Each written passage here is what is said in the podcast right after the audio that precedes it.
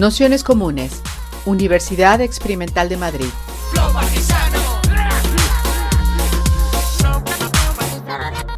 Toda la información en nuestro canal de Telegram Nociones Comunes o en nuestra web traficantes.net barra formación. Bienvenidas, bienvenidos, bienvenides a, a esta casi última sesión, todavía no, lo sabemos, pero probablemente sea la, última sesión del curso Utopía Radical 2.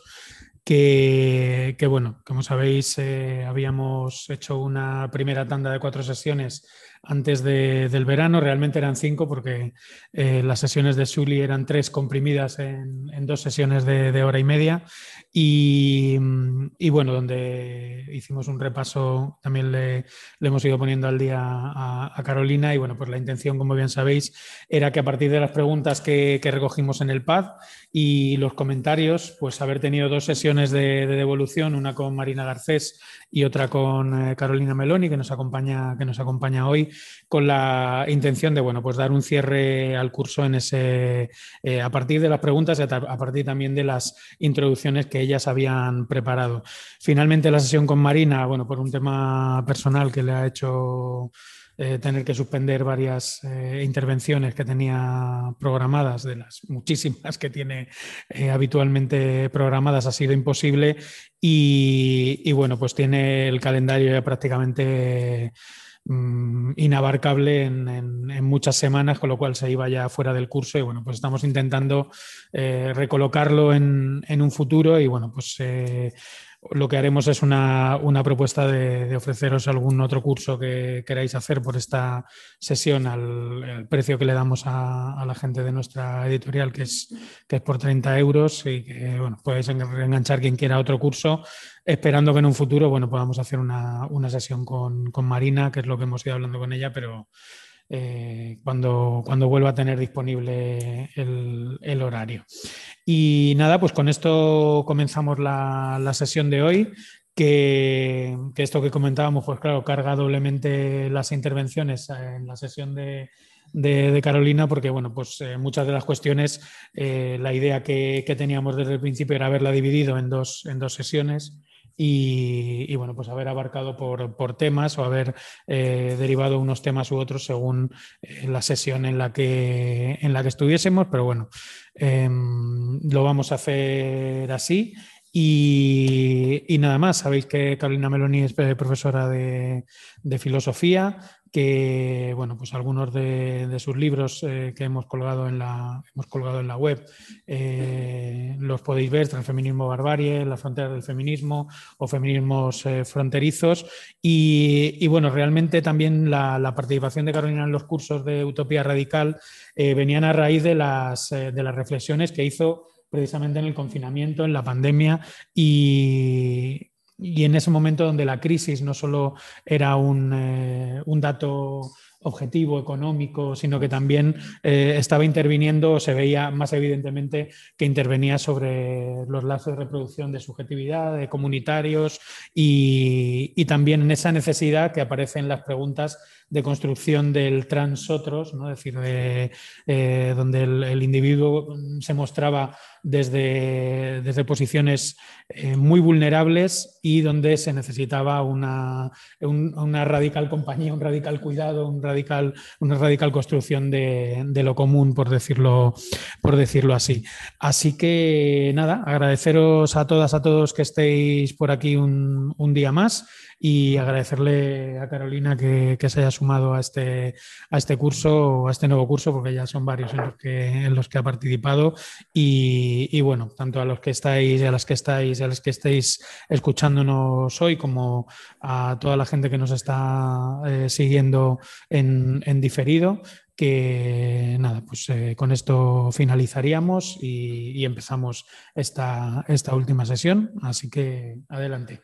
He colgado en el chat el, vídeo que nos proponía eh, Carolina, lo voy, a, lo voy a volver a colgar para la gente que habéis entrado más tarde porque no se ven los mensajes anteriores y así lo podéis ver, lo podéis ver en casa mientras también lo, ponemos aquí en la, en la sala. Así que nada, comenzamos. Lo entiendo, ¿no? Sí. Bueno, pues muchísimas gracias Pablo y muchísimas gracias a las compañeras y compañeros de Nociones Comunes por volverme a invitar, además en esta esta segunda sesión del curso de, Utopía Radical. Em, es cierto que yo soy muy disciplinada y Pablo me propuso el título Guerra, Sueño y Revolución y claro, muchas de las cuestiones que, he estado trabajando para vosotras y vosotros eh, están relacionados con, el título que me había propuesto Pablo, ¿no? de Guerra, Sueño y Revolución. Pero luego es verdad que además yo tuve que cambiar mi sesión por un viaje y Pablo me dijo que, bueno, que mi, cometido era un poco recabar todas las, las dudas, las preguntas, los comentarios que habíais estado haciendo a lo largo del curso, lo que habéis estado trabajando. Entonces he hecho el doble trabajo. Em, no sé si he, em, bueno, he recogido todos los comentarios, que la verdad lo que el documento que me mandó Pablo me pareció sumamente potente y además bastante denso ¿no? de comentarios vuestros, pero bueno, voy a intentarlo y, si no, pues en el debate también intentamos eh, sacar algunas, algunas cuestiones al, respecto. Me vi también los dos seminarios de Rolney que me parecieron una auténtica maravilla, ¿no? Y, bueno, más o menos eh, con ese material y con material que yo también había trabajado, pues he, traído algunas notas que voy a ir comentándolas con, con vosotras. Em, precisamente hace casi un año, ¿no? Que eh, fue creo que en marzo del año pasado, que, estaba aquí, en esta misma sala, y estábamos con el curso de Utopía Radical, la primera, la primera parte, y había mm, la ponencia que di, en ese, la sesión que di, la habíamos titulado Revolución, el sueño del infinito eh, imposible. Eh, de alguna manera, habíamos, como había señalado Pablo, pues había intentado también en esa, en esa sesión pensar, pensar juntas, pensar con vosotras, pues las, los posibles sueños emancipatorios o reactivos eh, que, podrían surgir en nuestro inconsciente, que podrían surgir en nuestras subjetividades, ¿no? en esa relación, como dice Rolney, con los trans otros o la transindividualidad o la transsubjetividad, ¿no? después de, dos años de pandemia, como señalaba Pablo, de crisis económica, energética, ecológica, del inicio de la guerra, que bueno, pues hace ya, va a cumplir un año, ¿no? la guerra está tan interminable. Mm, y, bueno, hoy volvemos, yo creo que a reunirnos mm, precisamente para insistir en la necesidad de esto, ¿no? de reflexionar fundamentalmente acerca de nuestros malestares, de este malestar común, de este malestar también individual, pero que no deja de ser un malestar político y, mm, de continuar de alguna manera ancladas en esa melancolía que en cierto modo nos paraliza, ¿no? que de, alguna manera también empobrece nuestro, nuestro mundo y que eh, no deja de eh, hacernos creer o hacernos pensar en que cualquier horizonte de lucha, de subversión, ya no voy a decir revolución, ¿no? pero bueno, igual de construcción de lo común parece casi imposible. Entonces, voy a intentar retomar algunas de estas cuestiones ya planteadas por mí hace un año y a la luz también de todo lo que se ha trabajado em, en el curso durante estas sesiones porque creo que estos dos cursos son un buen síntoma de la necesidad que tenemos de, pensar estas cosas, de trabajarlas y de construir juntas un horizonte comunitario. Em, el año pasado utilicé un concepto de Galindo que a mí me gusta mucho, que es eh, repensar la cosmoagonía. Y lo vuelvo a, lo vuelvo a retomar, porque em, eh, Galindo en un texto que tiene pandémico también durante, durante la crisis del del coronavirus, eh, utiliza este concepto de cosmoagonía en el sentido de quiebre, ¿no? en el sentido de, ruptura de los sentidos del mundo que teníamos. Y eh, con una idea, de alguna manera, em, poco optimista de eh, señalando esa agonía, ¿no? señalando la decadencia, señalando el fin de una época, señalando una ruptura. Pero cuando he vuelto a retomar este concepto y de cara a esta sesión, eh, no dejaba de pensar que en ese concepto de agonía también está presente el, el agon, el agon en el, sentido que le daban los griegos antiguos, ¿no? Y agon eh, también tiene un significado de contienda tiene un significado también como de confrontación de fuerzas. No, no sé si sabéis, es una palabra preciosa, agon, pero no sé si sabéis que en la antigua Grecia eh, Agon no solo estaba relacionado con un contexto deportivo, del juego, de, ¿no? de la competitividad, sino que también significaba, y esto es para mí lo más bonito de la palabra, significaba malestar nocturno, lo que hoy diríamos pesadilla. Y, mm, y, Agon también estaba muy relacionado con el mundo del teatro, ¿no? Y se usaba fundamentalmente en el teatro Agon para hablar de una disputa dialéctica entre dos personajes. Entonces, pensar esa cosmoagonía em, del mundo, esa decadencia del mundo, de un mundo en una posible extinción ¿no? que estamos viviendo, creo que nos implica no solo abordar el ambiente apocalíptico y agónico que nos acecha, si esa pesadilla, ese malestar nocturno ¿no? Eh, que parece que estamos eh, viviendo, sino también pensar una posible lucha una contienda contra ese propio malestar. ¿no? Implica también buscar las herramientas que nos permitan organizarnos y pasar a la acción. Em, Pablo me, había pasado tres ejes y además al, escuchar a Rolnik y, y, las otras sesiones también, que han estado sobrevolando ¿no? en este curso a lo largo de las sesiones. Pensar la cosmogonía ¿no? en el sentido de también esas posibles subjetividades que saldrán de estos procesos, toda esa idea, decíamos, de la transindividualidad, pero también en un segundo eje que está relacionado con este primero, que tiene que ver con esa posibilidad de construir lo común, con reencantar el mundo, ¿no? que nos diría Federici, eh, y no desde la individualidad extrema como nos quiere eh, vender eh, el neoliberalismo, sino precisamente juntas en este contexto de guerra, de crisis, de colapso, de eso que el mismo Pablo me lo señalaba, ¿no? del sálvese quien pueda. Y, por último también el, el, otro eje que había sobrevolado era todas las nuevas formas de precariedad, de vulnerabilidad de crisis ¿no? ecosocial y cómo escapar a todo, a todo este relato, y bueno, no tan relato, ¿no? que es lo real que estamos viviendo. Y mm, no, es, no, no, es casual realmente que se, como os, decía, que es un buen síntoma este, este curso al respecto, ¿no? Eh, pero también es muy sintomático que hay numerosas pensadoras y pensadores que retoman precisamente todas estas cuestiones que habéis estado trabajando vosotras y vosotros en el curso. No, no sé si habéis leído el último libro de Judy Butler, a mí me ha gustado mucho, eh, un libro también pandémico que se titula ¿Qué mundo es este? ¿no? Y em, quería retomar porque ella empieza el libro con una cita de John Donne y dice que la cita dice, ¿y si este presente fuera la última noche del mundo? Bueno, yo creo que necesitamos urgentemente repensar esas condiciones de esa noche del mundo, ¿no? por usar además la frase de Hegel, que es una frase que aparece en la fenomenología. Eh, las condiciones ¿no? que incluyen como dice la propia Butler, estas condiciones de destrucción medioambiental, racismo, desigualdades globales, violencia, etcétera, etcétera, sumada además a esta guerra. Necesitamos, yo creo, eh, replantearnos un futuro posible o imposible ¿no? a, estas, alturas. Y, creo que es también urgentemente necesario pues, pasar a la, acción. Quizás em, bueno, quizás ha llegado el momento de replantearnos esa pregunta que se hacía Lenin ¿no? al comienzo del siglo XX de ¿y ahora qué hacer? ¿no? ¿Qué hacer con todo esto? ¿no? Dos años después de, todo lo que nos está sucediendo, pues estamos verdaderamente exhaustas ¿no? y agotadas y, y no dejamos de ver esa multiplicación de las jerarquías, esa gran brecha que se abre entre jerarquías de clase, de raza, de género.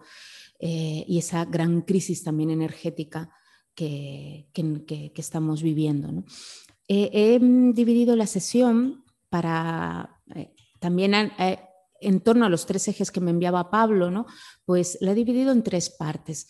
La primera la he titulado La guerra apenas ha comenzado, parafraseando precisamente el título del manifiesto que lanzó el grupo francés Tikkun, que es el vídeo que he traído, en realidad el, vídeo son dos partes, solo vamos a ver la primera, y es un, es un manifiesto, como os acordaréis bien, del 2001, que lanza este grupo eh, tras los atentados del 11 de septiembre, em, y gracias al vídeo, pues eh, eso me va a permitir de alguna manera repensar con vosotras el concepto también de guerra global o de guerra civil psicótica, como la denomina eh, Franco Bifo, ¿no? que luego hablaré de ese concepto de guerra civil psicótica, ¿no? y abordar ese malestar, esa idea de catástrofe o de apocalipsis, ¿no? cómo, cómo hablar de ese tono apocalíptico ¿no? que nos atraviesa, cómo atravesar el apocalipsis sin sucumbir casi en su estepa de desolación, ¿no? y qué mundo es este, como señala Butler, que parece deslizarse sin frenos ¿no? hacia su propio fin. La segunda parte, si me da un poquito tiempo, si no también me la puedo saltar, depende del tiempo y, de las preguntas que tengáis, pero quería abordar eh, cuestiones que ya, que ya he trabajado yo, sobre todo en Sueño Revolución, de eh, el concepto precisamente de Agon como malestar, como pesadilla micropolítica, y la segunda parte la he titulado El sueño despótico. Y aquí quería, quería eh, trabajar algunas cuestiones eh, que habéis trabajado con Rolnik, eh, sobre todo eso que ella denomina y que, describió tan, bien en, las sesiones que habéis dado con ella, el ataque a lo más íntimo, dentro de esta guerra micropolítica que se batalla también en la colonización de nuestros inconscientes. Y mm, como ya sabéis, ¿no? después de haberla escuchado a ella, toda, también en los inconscientes, aunque se esté batallando esa guerra micropolítica, también reside esa eh, potencialidad casi creadora, crítica, política, ¿no? como ese espacio de la subjetividad que necesitamos eh, eh, volver a retomar, ¿no? Eh, lo llama Rolnik, así, el, tomar el mando de la fábrica mundo y, de la fábrica de existencias. Esa sería la, última parte que la he titulado Solo una revolución nos salvará. Y, y, ahí es donde voy a intentar retomar eso que ella dice, tomar el mando de la fábrica mundo, tomar sus modos de producción de existencia. Bueno, vamos a intentar, entonces voy a intentar eh, em, abordar ¿no? todas estas propuestas mm, y, voy a empezar, como os decía, con, con la primera parte, la guerra apenas ha comenzado y quería empezar, antes de poner el vídeo, con una frase de Bolaño, Roberto Bolaño, el escritor chileno, que dice, soñé que los soñadores habían ido a la guerra florida. Y ahora sí lo puedes poner, Pablo, el vídeo y ya lo comento. La gente de casa ya lo tiene. Mm. Eh, Dura, creo, ocho minutos. Ocho minutos así. Pues nada, la gente de casa mejor ponerlo, tenéis el enlace para, para poderlo ver y aquí lo enchufamos en la pantalla.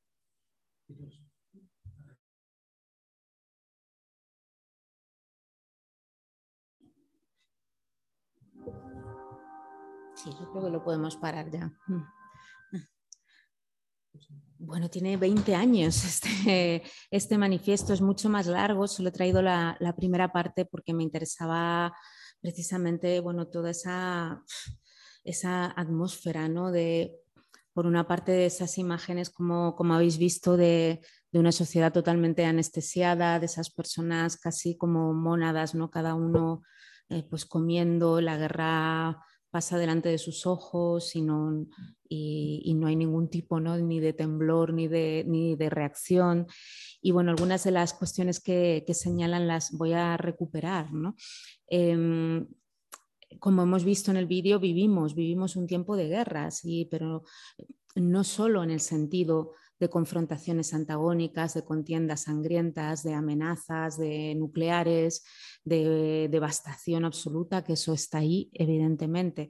Em, si bien esto ha vuelto de manera absolutamente siniestra, ¿no? vivimos un tiempo de guerra constante, guerras por los recursos, guerra por la hegemonía económico-política, guerras simbólicos discursivas en cuerpos, en territorios, en vidas, en deseos. ¿no?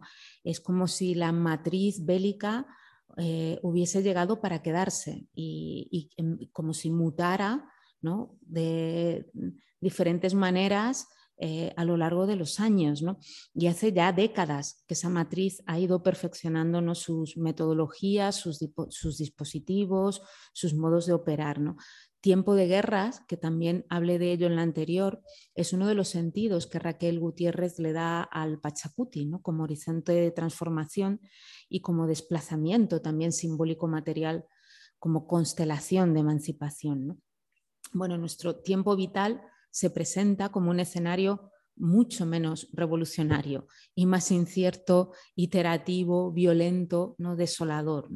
Eh, ese escenario ¿no? de esas imágenes que se reproducen casi de manera eh, eh, repetitiva en bucle, como hemos visto en el, en el vídeo.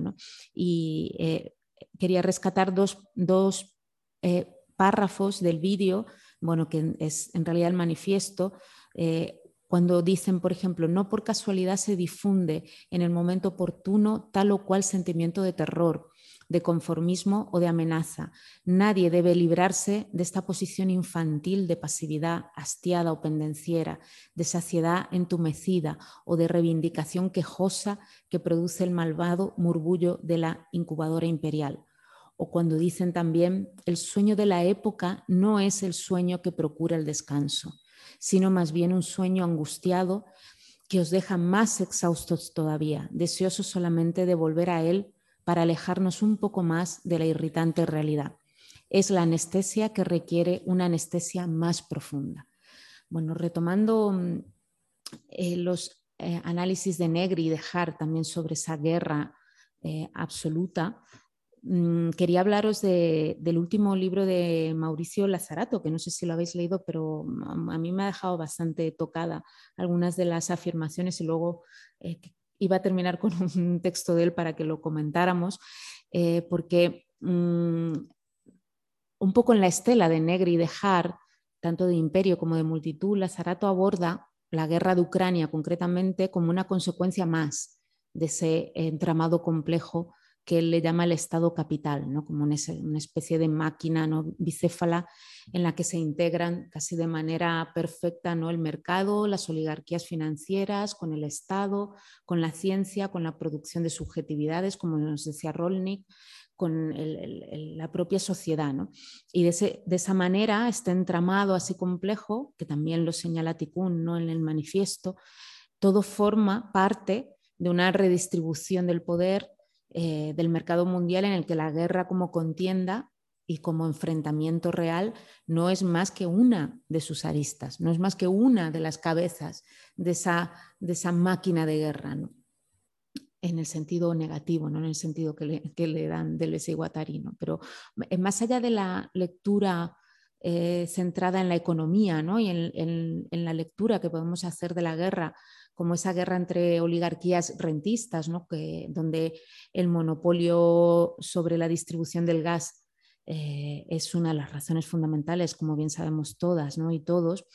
Ah, lo que me interesa de, la tesis de Lazarato, que nos puede ayudar a pensar muchas de las cuestiones que vosotras y vosotros os habéis planteado en el curso, es que asistimos, y prácticamente él dice desde la Primera Guerra Mundial, a un escenario diferente que él denomina guerra total. Y es un escenario que, eh, si bien siempre posee un poco los mismos protagonistas, que no son más que guerra entre opresores y oprimidos, entre expropiadores y expropiados, entre dominadores y dominados, se juega bajo distintas modalidades, bajo distintas formas, tonalidades e intensidades. Vivimos hace más de un siglo, si nos ponemos a pensar y hacemos una genealogía de este estado de guerra global que va más allá de un simple estado de excepción, como puede marcar una guerra, una contienda como tal, ¿no? porque la, máquina capitalista necesita, precisamente para engrasarse y estar continuamente en marcha, la producción constante, ¿no? la movilización total de una economía de guerra concreta, incluso en términos no bélicos.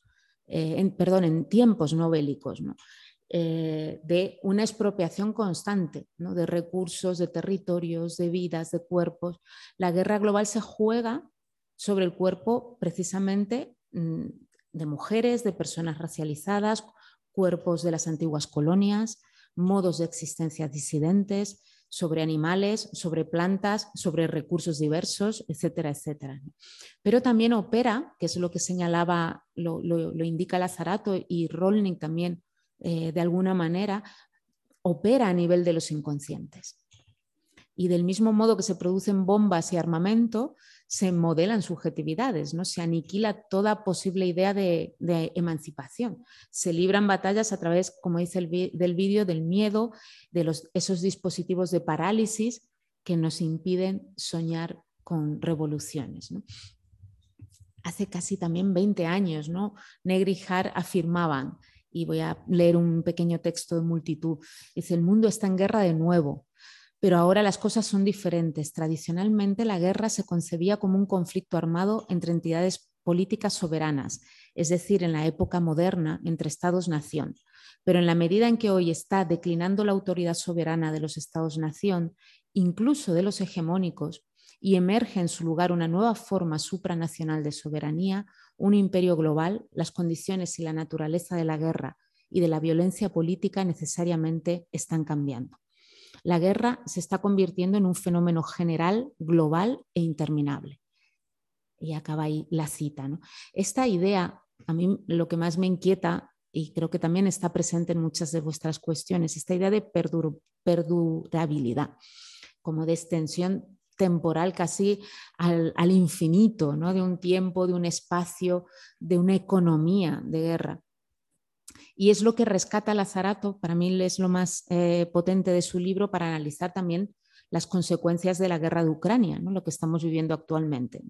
Y, la cual esta guerra emerge como un eslabón más en esa cadena depredadora de recursos, como hemos dicho, de personas, de territorios, de modo de vida. Eh, y la economía esa de la catástrofe forma parte inherente del capitalismo, ¿no? el cual cuaja y se encarna o bien en lógicas y políticas concretas de confrontación y de contienda directa, o bien en procesos de fascistización y en subjetivaciones conservadoras o reactivas. Y estamos asistiendo ahora, eh, incluso en movimientos eh, mm, con un claro origen eh, emancipatorio, como puede ser el feminismo, estamos asistiendo precisamente a toda esa ola reactiva de subjetividades conservadoras o, fascistas directamente. Como dice Lazarato, hasta la economía del deseo se transforma en economía de guerra. Eh, Bifo, que ya lo he, mencionado antes, habla, como os decía, de, él utiliza el concepto de guerra civil psicótica, la cual para él no solo tiene consecuencias evidentemente políticas, ecológicas y económicas nefastas, sino también psíquicas, al nivel de los sujetos y a nivel de las poblaciones. Hablamos, nos dice Bifo, de una auténtica agonía planetaria, civilizatoria y epocal. Volvemos al concepto ese de agon, ¿no? con el que he empezado. Y leo brevemente un parrafito también de Bifo. Dice, la cultura blanca no puede pensar en el agotamiento. El inconsciente blanco no puede aceptar el agotamiento de los recursos naturales que la aceleración extractivista ha consumido de forma frenética. La expansión económica solo es posible hoy si devasta aún más el entorno planetario que se está volviendo inhabitable para los humanos. La expansión territorial colonial había llegado a los límites extremos del planeta, ha sido sustituida por la aceleración del tiempo infoproductivo, pero esta aceleración ha provocado el agotamiento del sistema nervioso de la humanidad la, trata casi como una verdadera eh, enfermedad ¿no? colectiva. Dice, así hemos llegado a un colapso psíquico del que la guerra de Ucrania es consecuencia y síntoma a la vez. La guerra psicótica tiene un epicentro en Ucrania. Está destinada a desencadenar consecuencias apocalípticas a nivel económico, energético, alimentario e incluso financiero y ciertamente está destinada a agravar la crisis psíquica que ha trastornado el cerebro colectivo. Bueno, realmente el panorama es de catástrofe absoluta, ¿no? ¿Cómo salir de todo esto, ¿no? Al borde del apocalipsis, ya no soñado ni imaginado en una serie de zombies, sino realmente eh, a, a, un punto de no retorno en este nuevo ciclo ¿no? de la acumulación capitalista. A mí me gusta mucho cómo lo define eh, David Copenagua, ¿no? el, militante este chamán e, e intelectual Yanomami que dice que el cielo se cae sobre nosotras, ¿no? Dice literalmente eh, que, el, cielo se está hundiendo, se está desmoronando, sobre, sobre nosotras y que realmente pues, nuestro trágico y vulgar destino parece que se ha, se ha eh, visto, bueno, que nos vamos a ver condenadas a, un derrumbe garantizado, y, que vamos a perecer sepultadas en residuos, fragmentos de contaminación, basura intelesteral, desechos que flotan en la atmósfera, es cierto. Em, hemos yo creo que hemos fantaseado realmente con tantos escenarios posibles del fin del mundo, ¿no? a nivel simbólico, a nivel mediático, eh, pero hoy asistimos casi con cierta pasividad a esta especie de banquete distópico que, ha venido ya marcado por esa agonía, agonía pandémica. Entonces, bueno, ¿cómo, cómo salir y cómo, qué, tipo de subjetividades van a salir de todo esto? Em, la propia Rolnik, que para mí es lo más interesante, lo más potente de tanto de los seminarios que, que, ha impartido en este curso como, mm, eh, como en, sus obras, ¿no? habla que precisamente ahí, en esa grieta política que son nuestros propios inconscientes, que aunque estén colonizados, es ahí en esa especie de ruptura ¿no? micropolítica donde igual reside nuestra única oportunidad de, de alguna manera, retomar esa subjetividad para eh, sacarla de esa agonía, de, esa, crisis agónica que estamos atravesando. Porque eh, ¿cómo asumimos esta, esta epocalidad sin dejarnos consumir por esos relatos no tan paralizantes como veíamos en el, vídeo, o qué tipo de sueños emancipatorios van a surgir de estos. Mm, como señala Haraway, dice, ¿cómo podemos pensar estos tiempos de urgencias? sin esos mitos no autoindulgentes o autogratificantes del apocalipsis. Como veíamos en el vídeo, somos algo así como esos niños perdidos, ¿no? que dice el manifiesto, que necesitan urgentemente nuevos horizontes emancipatorios, nuevas revueltas. Y, los vuelvo a citar, dice, porque este, este, fragmento a mí me gusta mucho cuando dice, todo está por construir. Debes construir la lengua que habitarás, debes encontrar los antepasados que te hagan más libres, debes construir la casa donde ya no vivirás solo y debes construir la nueva educación sentimental. Bueno, veis que eh, eh, todo, todo el fragmento está relacionado con una construcción de un mundo, de una casa, de nuevos afectos, de nuevas relaciones transotras, ¿no? como nos señalaba la propia Rolnik, ¿no? Todo esto lo edificarás sobre la hostilidad general, que es lo que estamos viviendo, ¿no? porque los que se han despertado son la pesadilla de aquellos que todavía duermen. Bueno, hablando de pesadillas, eh, paso al segundo punto, que es el, del sueño eh, despótico, porque mm, me interesaba sobre todo y, también siguiendo la estela de Rolnik, bueno, todo ese, mm, precisamente esa pesadilla ¿no? que debemos, que debemos em, afrontar, eh, qué tipo de miedos, ¿no? qué tipo de miedos o de microfascismos eh, nos están colonizando desde el exterior y, qué tipo de subjetividades van a surgir dentro de todo ese, ambiente inhóspito de mundo que estamos, que estamos habitando. ¿Qué aspecto tendrán? Podríamos preguntarnos los supervivientes del último día de la Tierra, ¿no? como señalaba esa frase con la que empezaba el libro de, de, Judy Butler. ¿no? Y para, ello me gustaría, mm, me gustaría analizar, aunque sea de manera breve, eh, esa colonización micropolítica de la que nos habla tanto Rolnik en nuestras subjetividades y en el inconsciente, a través de uno de los elementos fundamentales por el cual se manifiesta, como bien sabemos mm, desde Freud, ese inconsciente que son los sueños, ya que además la propuesta de sesión tenía esa palabra sueño dentro del título. Y, dado que, bueno, que hasta el propio vídeo nos dice que tenemos que empezar a soñar de, de, otra manera. Y para ello voy a dar una vuelta por otra guerra, en la que otros regímenes de poder también sirvieron de alguna manera para reestructurar, para reorganizar, para disciplinar el campo de lo social a base de miedo y de parálisis. Y lo hicieron, curiosamente, a través también de, los sueños. Em, afirmaba Aren ¿no? que todo régimen totalitario se torna realmente total, en ese concepto de, totalitario, en el instante mismo que se instala, ¿no? como ese huésped, huésped imperceptible en lo más íntimo, que nos dice Rolnik, en la vida privada de los súbditos. Y ese lazo que une esa posible unión entre la gran maquinaria del poder, que podría ser un régimen totalitario, y el interior de cada individuo, no es otro que el terror, que el, miedo. Similar a, podríamos pensar en un régimen, bueno, como muchas metáforas se han construido para describir un régimen totalitario, ¿no?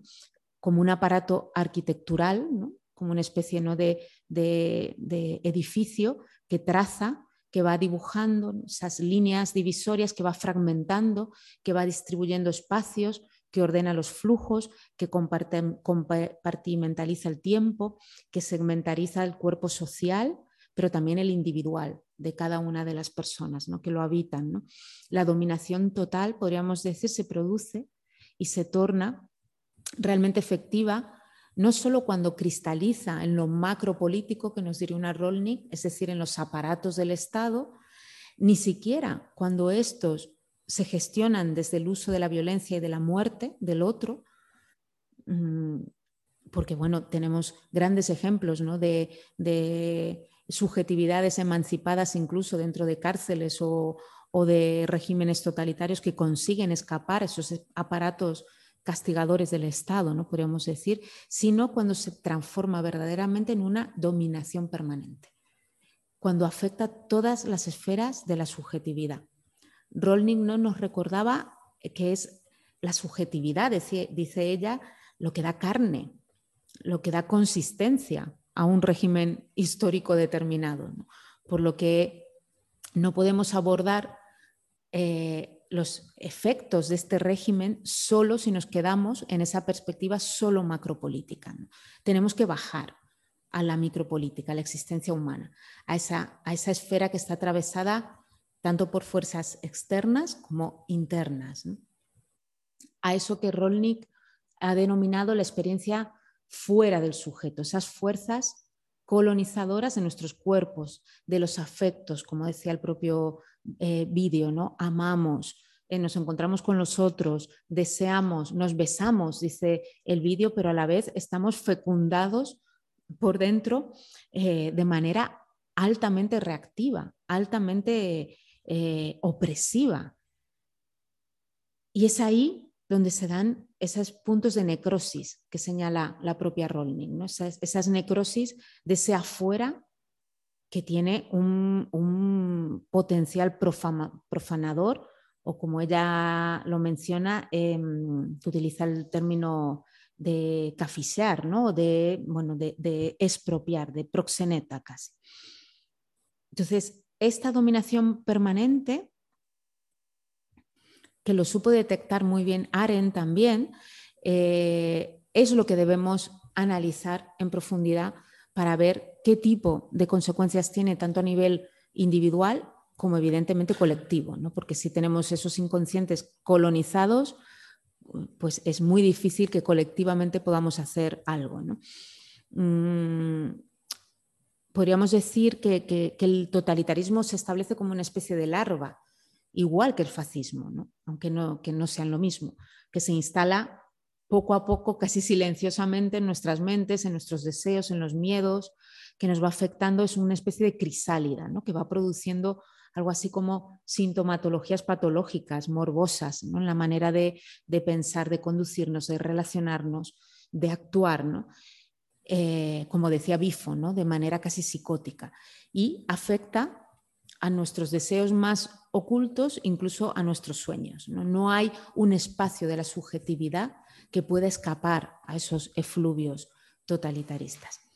Para, mm, os decía que iba a dar un pequeño rodeo por otra guerra, seguramente la conocéis. A mí uno de los libros que más me ha impresionado a este respecto sobre precisamente cómo se llega a colonizar el inconsciente ¿no? en un estado totalitario es el, libro de Charlotte Berat, el del el origen, no, los sueños durante el Tercer Reich. No sé si, lo, si conocéis el libro, es, es una auténtica... Bueno, es, es, realmente una cartografía de una, una especie como de traumatopía colectiva. Y por si no conocéis, para los que no conozcáis la historia del libro, Verad era una periodista amiga de Hannah Arendt, muy amiga de Hannah Arendt, que tuvo la, lucidez de abordar los efectos del nacionalsocialismo, mientras Hannah Arendt estaba escribiendo los orígenes del totalitarismo, eh, Verad em, enfoca su mirada en algo aparentemente pues mm, poco estudiado y aparentemente podemos decirle banal, para analizar lo que es cómo funciona un sistema totalitario, que son los sueños. Los, sueños de hombres y de mujeres que empiezan a vivir el régimen a diario. Muchos de estos sueños son de personas incluso afines al régimen, no necesariamente de personas perseguidas, judíos, no, sino incluso algunos afines al, nacionalsocialismo. ¿no? Y de ahí, Verad hace como eh, recopila, hace toda una cartografía de sueños y son realmente eh, impresionantes, porque lo que hace verar el giro fundamental es eh, precisamente ir al sujeto, ir al inconsciente, ir a ese espacio político en el que se insertan esos embriones, ¿no? que dice Rolnik, de los regímenes colonizadores ¿no? y necropolíticos.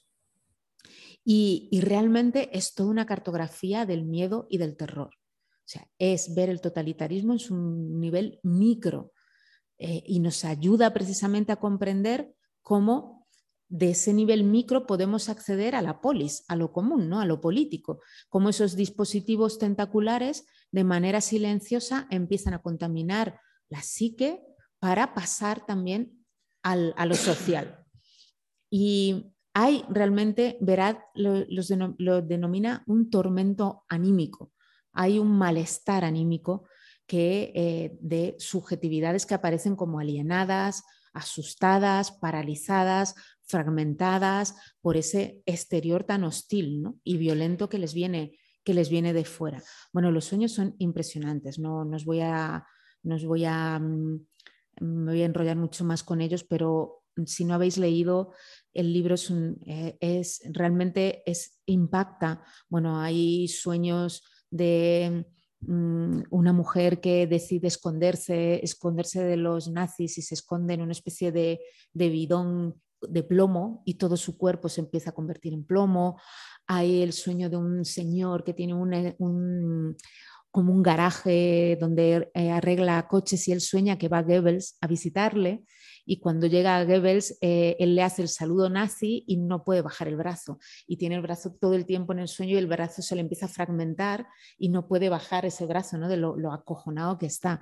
Bueno, es realmente, mm, hay una serie de sueños que son eh, absolutamente mm, sintomáticos de cómo un inconsciente puede llegar a, mm, a colonizarse. ¿no? Entonces, yo no dejo de preguntarme qué tipo de sueños tenemos ahora, qué tipo de, regímenes ¿no? tanatopolíticos o, o tanatodespóticos van a empezar a germinar, como nos decía Rodney, eh, en el interior de este mundo ruina que estamos habitando, en este mundo guerra, en esta cosmoagonía que atravesamos, y qué mundos oníricos no revolucionarios eh, nos van a encerrar en, esas, en, esas, en esa intimidad absolutamente reactiva. ¿no? ¿Cómo estamos soñando este fin del mundo? Y podemos soñar, ahora lo podemos eh, comentar, ¿no? pero podemos soñar con, con mundos más habitables, con mundos menos hostiles. ¿podemos escapar a este sueño eterno de esa guerra global de la que hablaba en el, en el otro punto? Bueno, el siguiente punto, el de solo una revolución nos salvará,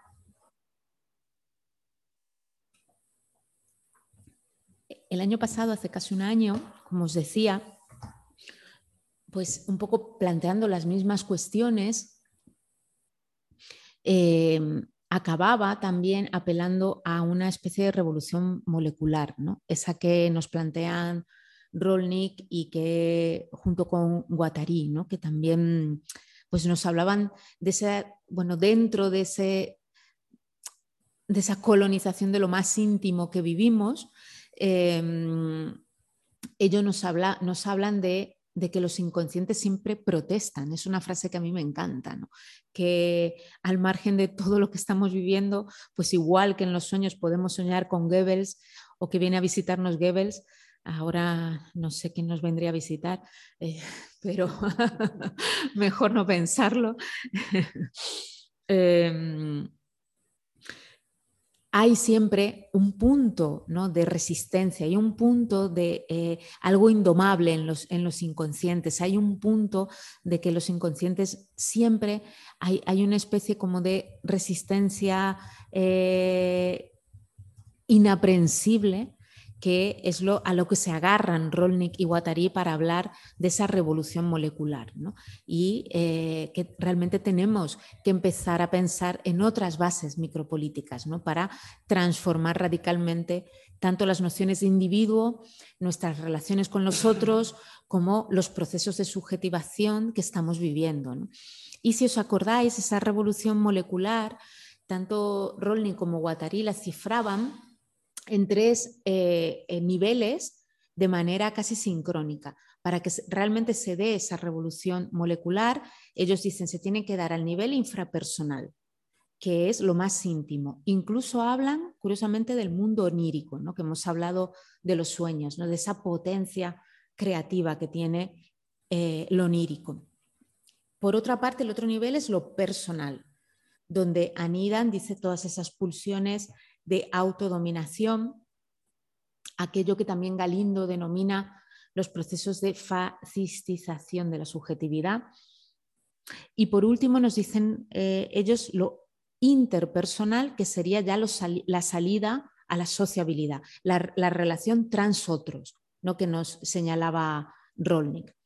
Eh, en esa insurrección, cuando se dan sincrónicamente esas, esas tres pequeñas revoluciones que no son tan pequeñas, es cuando se produce la insurrección de los inconscientes. ¿no? Y es ahí donde podemos empezar a tramar nuevas formas de deseo, nuevas formas de vida, nuevas formas de, vida colectiva, nuevos emplazamientos comunes, empezar a, a, soñar con mundos ¿no? más amorosos, solidarios, hospitalarios, eh, junto a profundas mutaciones de la vida individual y del campo subjetivo. Nos surge sembrar, decía Rolning, ¿no? sembrar otras esferas eh, subjetivas, a reconstruir esas grietas, a repensar en, las grietas de ese planeta herido, ¿no? nos dicen también Haraway, ¿no? a construir otros hogares, como nos dice el vídeo, ¿no? empezar a, como esos niños perdidos, a volver a inventar otras lenguas, otras casas, otros amores, eh, empezar a resonar. Rolling nos hablaba de transverberar, ¿no? esa, palabra tan bonita que utilizan los otros, em, creando sueños colectivos, generando otros afectos y, otras afecciones para salir urgentemente de esta psicosis. Hoy, esto era un poco con lo que cerraba eh, la sesión del curso anterior, pero debo decir que esto lo reafirmo y después de escuchar a Rolnik, evidentemente también, pero sinceramente no sé si es suficiente. no, no, y después de leer a Lazarato, la verdad que, me ha dado vuelta la cabeza el, libro, eh, porque mm, primero que Lazarato hay un momento que se caga en todo eso y dice que bueno, que sí, que todo eso, luego os leo una cita que era con la que quería terminar, eh, pero nos, nos insta realmente a pasar a la acción y a mm, cómo eh, hay, eh, primero del libro hay toda una genealogía de, la lucha partisana y la lucha subalterna, la lucha incluso de, todos los pueblos oprimidos del sur. Em, contra Estados Unidos que él rescata, que me ha parecido absolutamente lúcido que lo haga, y, él em, cuestiona continuamente cómo em, esa gran potencia que es Estados Unidos, una potencia que siempre ha estado en crisis, que siempre ha estado eh, con los deseos de convertirse en imperio, no ha llegado a convertirse en imperio y ha tenido que continuamente estar poniendo todo tipo de, de fronteras y de, eh, bueno, de cortapisas a toda esa lucha subalterna que son la, lucha de los pueblos colonizados y él rescata esa idea. Y ahora, no sé, con todo lo que está pasando, por ejemplo, en Perú, vemos otra vez ¿no? esa lucha de los pueblos oprimidos del sur ¿no? y que realmente igual necesitamos volver a otro tipo de, de revolución más allá de lo micropolítico. Y, creo que estamos, como os decía, en un momento de, no retorno que evidentemente el trabajo en lo micropolítico es absolutamente necesario, pero creo que urgen más otras acciones y esto lo podemos, lo podemos comentar. Y quería leeros el, el texto este de Lazarato, a ver qué os parece y si queréis lo comentamos juntas y juntos. Em, Fijaos lo que nos dice, por ejemplo, dice el postestructuralismo, la deconstrucción, la biopolítica, el espinocismo, el pensamiento ecológico, las teorías feministas, la micropolítica, la microfísica del poder, es decir, todo el esfuerzo que a partir de los años 60 se produjo para intentar construir una alternativa a la lucha de clases marxista, todo este esfuerzo, si no se articula en un pensamiento estratégico de la guerra y la revolución, corre el riesgo de ser impotente porque las guerras y las revoluciones son todavía y siempre, por desgracia, las salidas naturales a la acción del capitalismo y sus estados. Luego nos dice, sin la eh, reinvención de un pensamiento estratégico a la altura de la maquinaria del Estado capital contemporáneo, las alternativas son oscuras. La destrucción instantánea por una guerra nuclear eh, me saltó una cosa, la destrucción diluida en el tiempo por el calentamiento global, las implosiones de las clases en pugna como había previsto Marx en el manifiesto comunista, etc. Sin un pensamiento alternativo capaz de articular con realismo, repito, guerra y revolución en las últimas condiciones de acción del capitalismo, de los estados y de los movimientos políticos contemporáneos, esto es lo que nos espera bueno, no sé si nos está mm, llamando a tomar las armas, pero casi. pero bueno, lo podemos ahora discutir. ¿Realmente hay una salida micropolítica a esto? ¿O realmente necesitamos, como nos dice él, mm, a estas alturas del cuento, a estas alturas de esta guerra global, a estas alturas ya de casi al borde del colapso, mm, las revoluciones de nuestros inconscientes son absolutamente necesarias y gracias a ellas hemos llegado pues precisamente a eh, subjetividades mucho menos conservadoras, mucho menos reactivas, eh, como por ejemplo el movimiento feminista ¿no? toda la potencia revolucionaria de, determinado movimiento feminista a movimientos ecologistas, a movimientos emancipadores, etcétera, etcétera. Claro que se han dado muchísimas luchas, pero es cierto que creo que estamos en un momento de urgencia que igual necesitamos mm, algo más. Muy bien, pues muchas gracias. Eh, si, quieres, bueno, pues con esto comenzamos el debate. Quienes estéis por casa, eh, lo, bueno, como siempre podéis pedir el, turno por el chat y quienes estamos aquí, pues tenemos un, un micro para cada persona. Te has quedado ahí.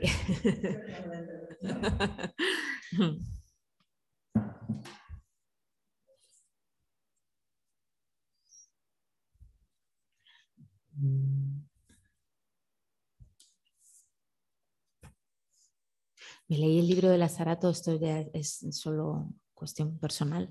Me leí el libro de Lazarato volviendo de Bolivia, lo leí además del tirón y no me podía dormir en el avión, estos vuelos infames.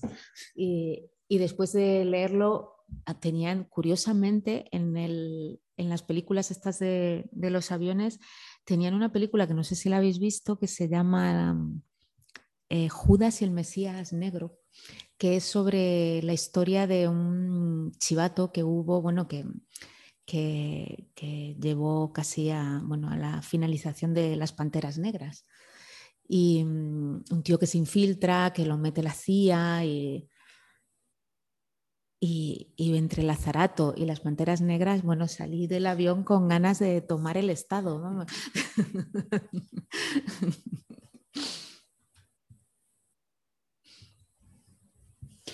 Yo voy a retomar algunas de las eh, cuestiones que aparecían en, las preguntas. Sí, sí, sí. Que, bueno, algunas están, están presentes, ¿no? Pero mm. Bueno, había una última de mm, la idea de repensar el hedonismo y el concepto de utilidad y de, mm. trabajo. Decir que, que en el fondo muchas veces el, imaginario sobre el que trabajamos y tiene que ver también con, ciertas posiciones micropolíticas, yo diría que la, construcción de singularidad en, en Guattari y Rolnik y tal, pues tiene mucho, mucho más fondo que, que todo esto, mm. pero como que, trabajan sobre un horizonte revolucionario que sería algo así como eh, de repente cambiando eh, nuestra forma de vivir, nuestra forma de relacionarnos, eh, disolveremos las, las relaciones de mm. poder, ¿no? como si todo el poder estuviese en, en, la simple interpersonalidad. Claro. Es decir, que, que yo creo que, que precisamente las revueltas de Perú, por ejemplo, pero no solo eso, sino eh, como toda la tradición revolucionaria en, eh, en, eh, en, Perú, en Ecuador, en donde participan Bolivia, donde participan precisamente movimientos indígenas con mucha fuerza, precisamente existe mm. esa como cosmogonía alternativa ¿no? y esa, esa lucha micropolítica cotidiana y tal, pero también existe este mm. pensamiento sobre la guerra, sobre la estrategia, cuándo hay que hacer el corte de ruta, cuándo hay que tomar la paz, cuándo hay que mm. darle la vuelta a la tortilla en relaciones mm. de poder eh, tradicionales.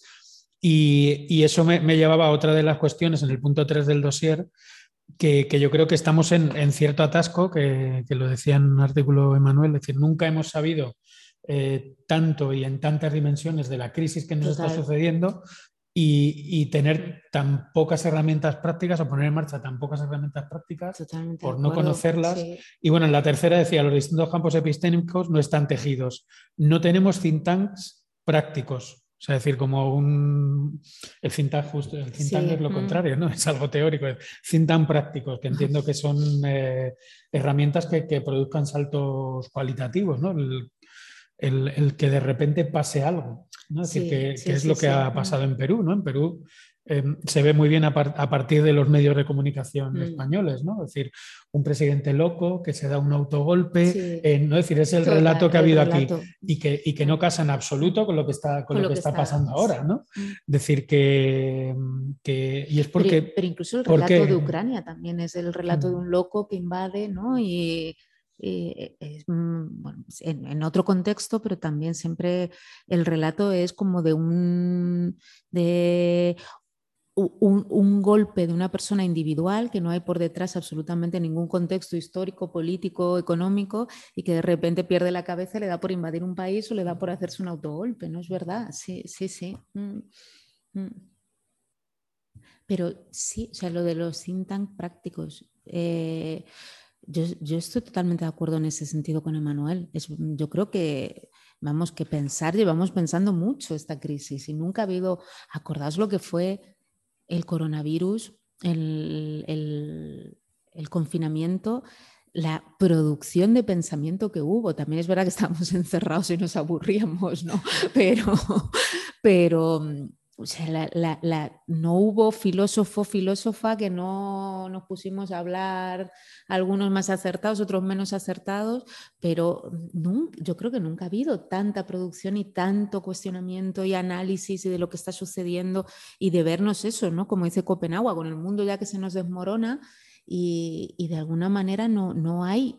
Mm, no sé si no hay herramientas, pero hay como esa especie de parálisis de, como se ve en el vídeo, parecemos esas imágenes ahí comiendo mientras el mundo se desmorona, literalmente.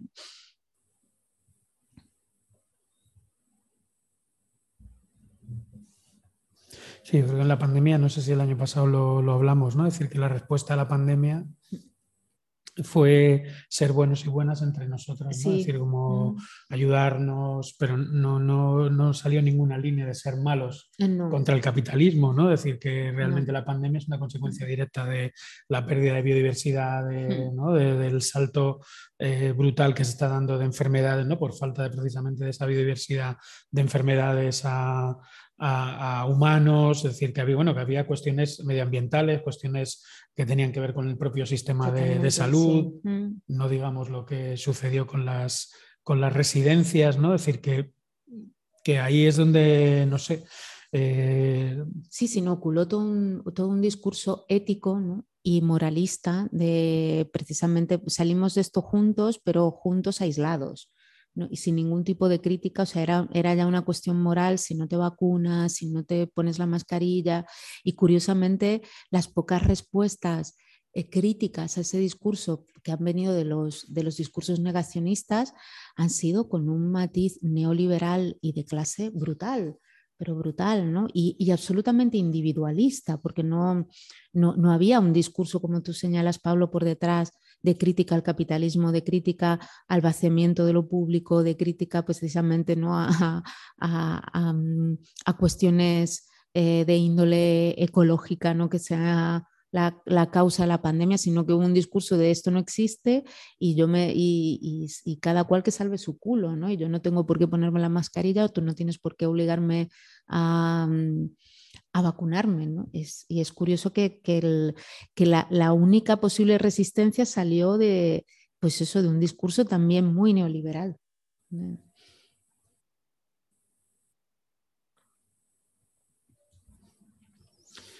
Yo aparte de la herramienta de los think prácticos en, mm. en, la, en, el, en, las preguntas, por si estáis quién las habéis planteado, eh, en varias ocasiones se, se, insiste en la, bueno, el pensar sobre una, eh, una, espiritualidad eh, común, es mm. decir, una nueva espiritualidad común. ¿no? Eso es algo, por ejemplo, que, en un contexto indígena me casaría perfectamente y aquí, como se señala en, las intervenciones que, habéis puesto, pues evidentemente en, una realidad donde los movimientos transformadores pues, son ultra ateos, todo este tipo de cosas, pues dan decir, bueno, por si, si queréis abundar en esa idea que aparece en, tres o cuatro, en, tres eh, intervenciones de, las preguntas, el dossier y, las tengo por aquí, A ver, voy a retomar lo de la espiritualidad, que eso es verdad que, que salía, pero no recuerdo bien el contexto.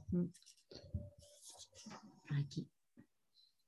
Esta o cualquiera de las otras intervenciones que, habéis puesto por el dossier. Mm. Tenía.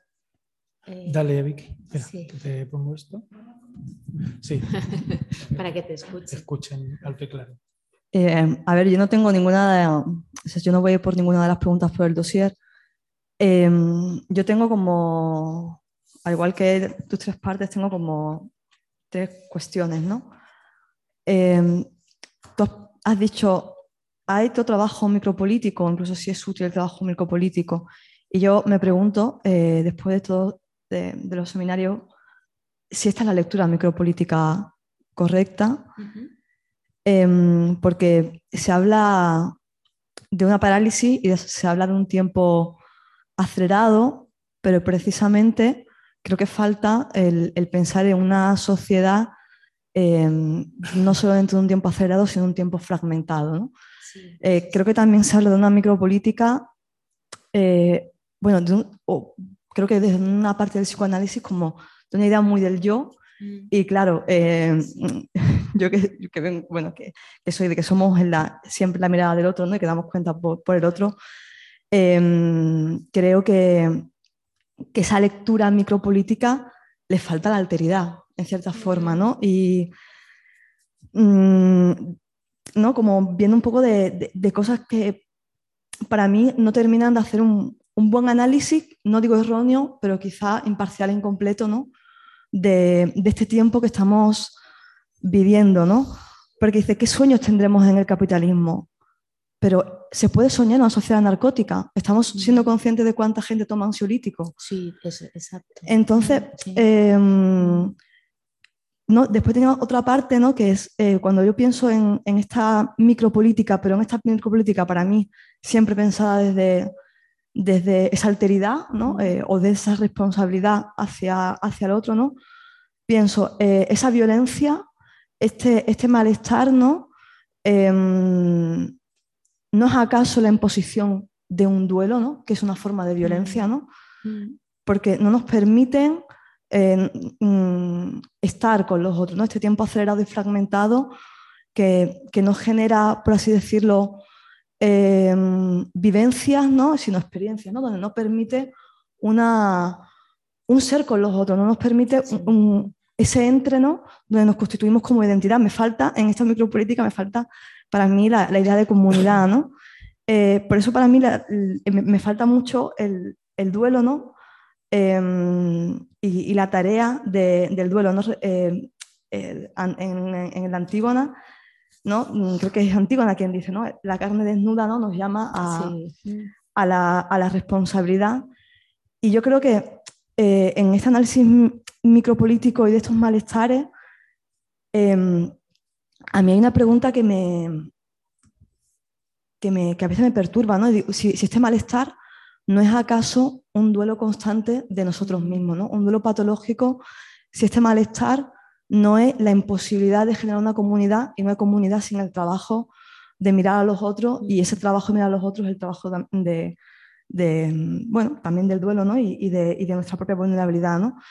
Y me pregunto también, ¿no? Eh, porque si estamos paralizados, pero ¿cómo podemos estar paralizados en una sociedad tan absolutamente acelerada? ¿no? Mm, Yo más que creo que paralizados, estamos, estamos aislados eh, y no podemos tener una idea, eh, ni siquiera podemos romper la idea del yo, porque ni siquiera podemos ver los fantasmas de los otros ni los espectros. ¿no? A mí, mm, eh, a mí me, me- me angustia ¿no? la idea de, de la tec- de esa tecnología que refuerza un yo eh, y que no, no- que, n- que no nos permite ¿no? ver a los otros. ¿Qué papel juega eh, mediar? ¿Cómo, ¿Cómo podemos dar cuenta de nosotros mismos si quien media es una pantalla? ¿No? A mí es una Mm. cosa que me produce, me produce angustia. Y, y, mm, por eso pienso en esta, eh, si acaso tenemos que pensar o tenemos que ampliar esa mirada de la micropolítica, pero también pensando el duelo, la identidad eh, y la memoria. ¿no?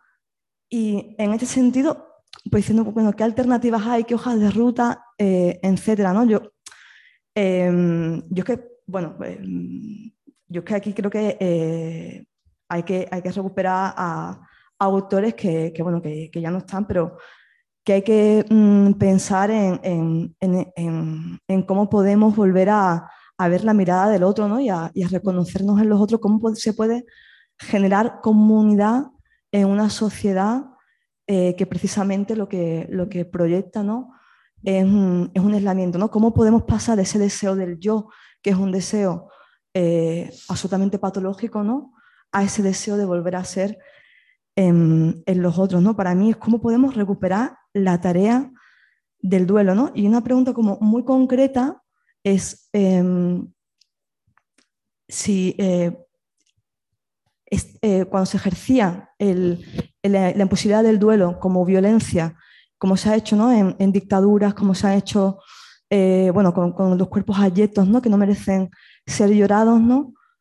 si acaso el malestar que estamos sufriendo es la imposibilidad de, mm, generar esa comunidad.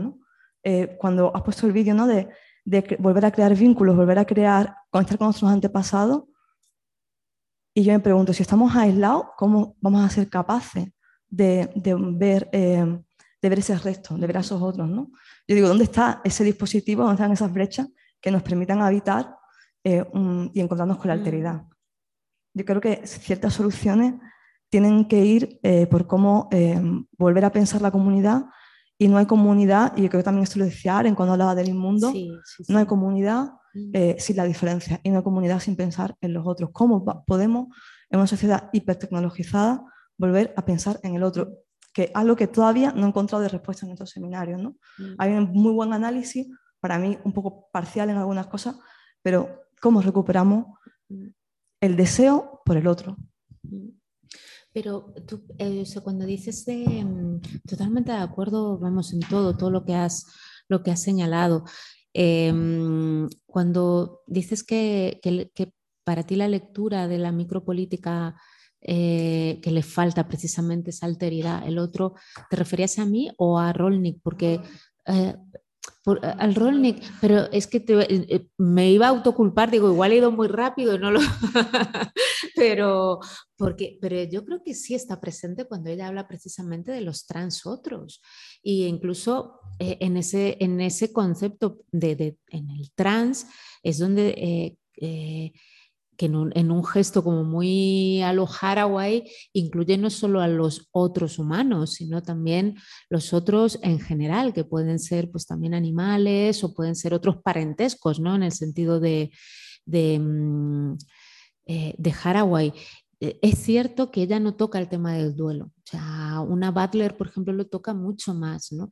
Y, mm, y totalmente de acuerdo. O sea, a mí me ha gustado mucho en ese sentido el libro de Butler que el último, porque hace todo un trabajo con el tacto, con precisamente cómo esa aceleración de la fragmentación, como tú has dicho, un tiempo fragmentado, se, se ha producido a, partir de la crisis del COVID por el hecho del aislamiento y del tacto, ¿no? Como el otro, o sea, ha sido casi como el dispositivo perfecto que es generar miedo hacia el otro. El otro podía portar el virus, el otro te podía contagiar.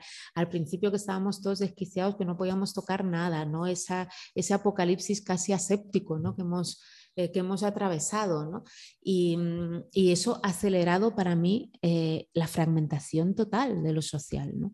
Y el hecho de que, que ahora, como tú misma has señalado, pues estamos habitando pues, mm, eh, un mundo sin mundo, en el sentido de que no estamos con los otros, ¿no? y cada vez estamos más aislados. Y, todo el tema de la conectividad, de, que eso lo analiza también muy bien Bifo, que habla incluso de una especie de totalitarismo de lo conectivo, ¿no? que está muy bien porque además hace un análisis incluso de, de clase, todo lo que supone la hiperconectividad no solo aislamiento, no solo no ver al otro, eh, soledad, crisis de soledad, ansiedad, no dormir, la gente que toma, como decías tú, ansiolíticos, sino también una cuestión de clase, porque no, todo el mundo tiene acceso a, estar conectado continuamente. Entonces, eh, eh, Bifo hay un momento cuando analiza lo del COVID, la crisis del COVID, que dice, bueno, ¿cuánta gente va a quedar fuera de este mundo? Que ahora es todo un mundo de conectividad. Desde, yo recuerdo eh, cuando, no sé a tus hijos, Pablo, pero recuerdo, eh, afortunadamente, la tutora que tenía mi hijo durante la pandemia era una mujer hipersensata, maravillosa, que ni se preocupaba por deberes y cosas de estas, y nos hacía tutorías, nos llamaba por teléfono. Y había padres que le exigían que hiciera clases virtuales y todo. Y un día hablando con ella me decía, ¿cómo voy a hacer clases virtuales si hay niños que en sus casas solo hay un dispositivo que es el, el, móvil o de su madre o de su padre y que además tienen que ir a trabajar? Entonces es, y, y ahí lo ves, o sea, la cantidad de gente que se queda fuera, desde ancianos o gente mayor que no sabe conectarse a gente que por una cuestión de, falta de recursos no puede tener acceso a esa conectividad, esa hiperconectividad que, que se nos ha impuesto. También hay, una fragmentación del mundo de quienes pueden y quienes no. Y, sí, y el tema del duelo, mm, yo creo que arrastramos muchos duelos. y, como bien señalaba Freud, en el, duelo no resuelto está la melancolía, como esa especie de larva ahí yo no sé si Rolnik, al contrario, mm, eh, yo no sé si haría una lectura de ella como que no, que sitúa lo micropolítico puramente en lo individual. Mm, porque precisamente lo que, o sea, la, para mí lo más acertado de Rolnik es su crítica a lo que es la revolución con mayúsculas o los movimientos de izquierda, de pues lo, lo que comentaba antes Pablo, ¿no? de cómo eh, pues muchos movimientos de izquierdas eh, solo pusieron el foco en un tipo de emancipación, que era una emancipación más eh, macropolítica de, bueno, pues tomar los, los, medios de producción, ¿no? dejando de lado pues precisamente lo que son las micro revoluciones y tenías pues al Che Guevara de turno o al machirulo que se creía Che Guevara que luego era un déspota en su casa. Entonces ella sí hace ese análisis de cómo lo micropolítico también puede ser reactivo, a pesar de que seamos muy de izquierdas, a pesar de que seamos muy feministas, etcétera, etcétera. Pero precisamente yo creo que lo hace mirando a los otros. ¿no? ¿No crees? O igual yo le estoy haciendo otra lectura. Sí, que eh, hay palabra de Vicens y luego mm. eh, te lo paso. Eh, Vicens, adelante. Hola a, todos, a todas, a todos. Gracias eh, por la palabra, Carolina. Gracias. Y muchos, bueno, y todos y todas quienes han contribuido con, con las preguntas y ahora con, con las participaciones. De hecho, quisiera un poco como tejer, intentar tejer eh, precisamente ahí en donde estamos, ¿no? Este, esta, esta idea del malestar, de la separación, del tiempo al mismo tiempo acelerado y fragmentado, completamente enloquecido y, paralizado, en camisa de fuerza, ¿no? Esta psicosis, esta situación esquizoide más o menos generalizada, ¿no? como, como, como una, perdón si uso este lenguaje, como una buena nueva, en el sentido de, y creo que Rolnik insiste mucho en eso, ¿no? En escuchar el malestar y el valor de ese malestar, en la importancia de ese malestar, del malestar de la separación. Eh, precisamente creo que ahí, ahí hay una, quizá puede haber ahí una, pues una palanca, un perno, una puerta un pasaje eh, para el impas, eh, en el sentido que hay una enorme diferencia radical, existencial, ontológica, energética, en fin, espiritual y, muy concreta, y muy material, además, este, no me atrevo a decir medible, porque sería muy triste además, pero, pero incluso quizá probablemente medible, eh, entre estar separados y, no. Eh, y esa diferencia yo creo que es, eh, es parte del camino, ¿no? De, ese deseo de estar con el otro. Y de repente creo que sí aparece, por lo menos ahí donde hay procesos de lucha concretos, o sea, donde en, determinados territorios se está juntos, se, juntas, juntos, se lucha, juntos con todo lo que eso puede implicar hoy en, este, en esta guerra eh, global y en esta situación de violencia como la que eh, vivimos, ¿no? que nos atraviesan, pues, eh, pues obstáculos y, cuestiones que al mismo tiempo sirven para consolidar esa, esa energía y esa, y esa diferencia respecto al estar separados. ¿no? obviamente lo digo vamos, o sea, no, no, con, no como una esperanza, pero sí, sí como, como una diferencia que creo que hace diferencia, que es puerta, que es camino para que eh, nosotros mismos, mismas, eh, sigamos trabajando en esa, en esa construcción eh, con, con, los otros, con las otras, con lo otro, y al mismo tiempo para que otras personas que, que también padecen esta, esta situación de diferentes maneras siempre muy prácticas, muy concretas en dispositivos y en, situaciones muy concretas, pues eh, también puedan eh, hacer experiencia de esa diferencia y quizás comenzar a conectar. Yo, eh, igual, igual que, Carolina, pues he estado dándole vueltas mucho a estas cuestiones de micropolítica y etcétera. Desde hace muchos años tengo esta impresión de que este tiempo es eh, también con esta experiencia de la fragmentación del tiempo y de muchas temporalidades contemporáneamente, de,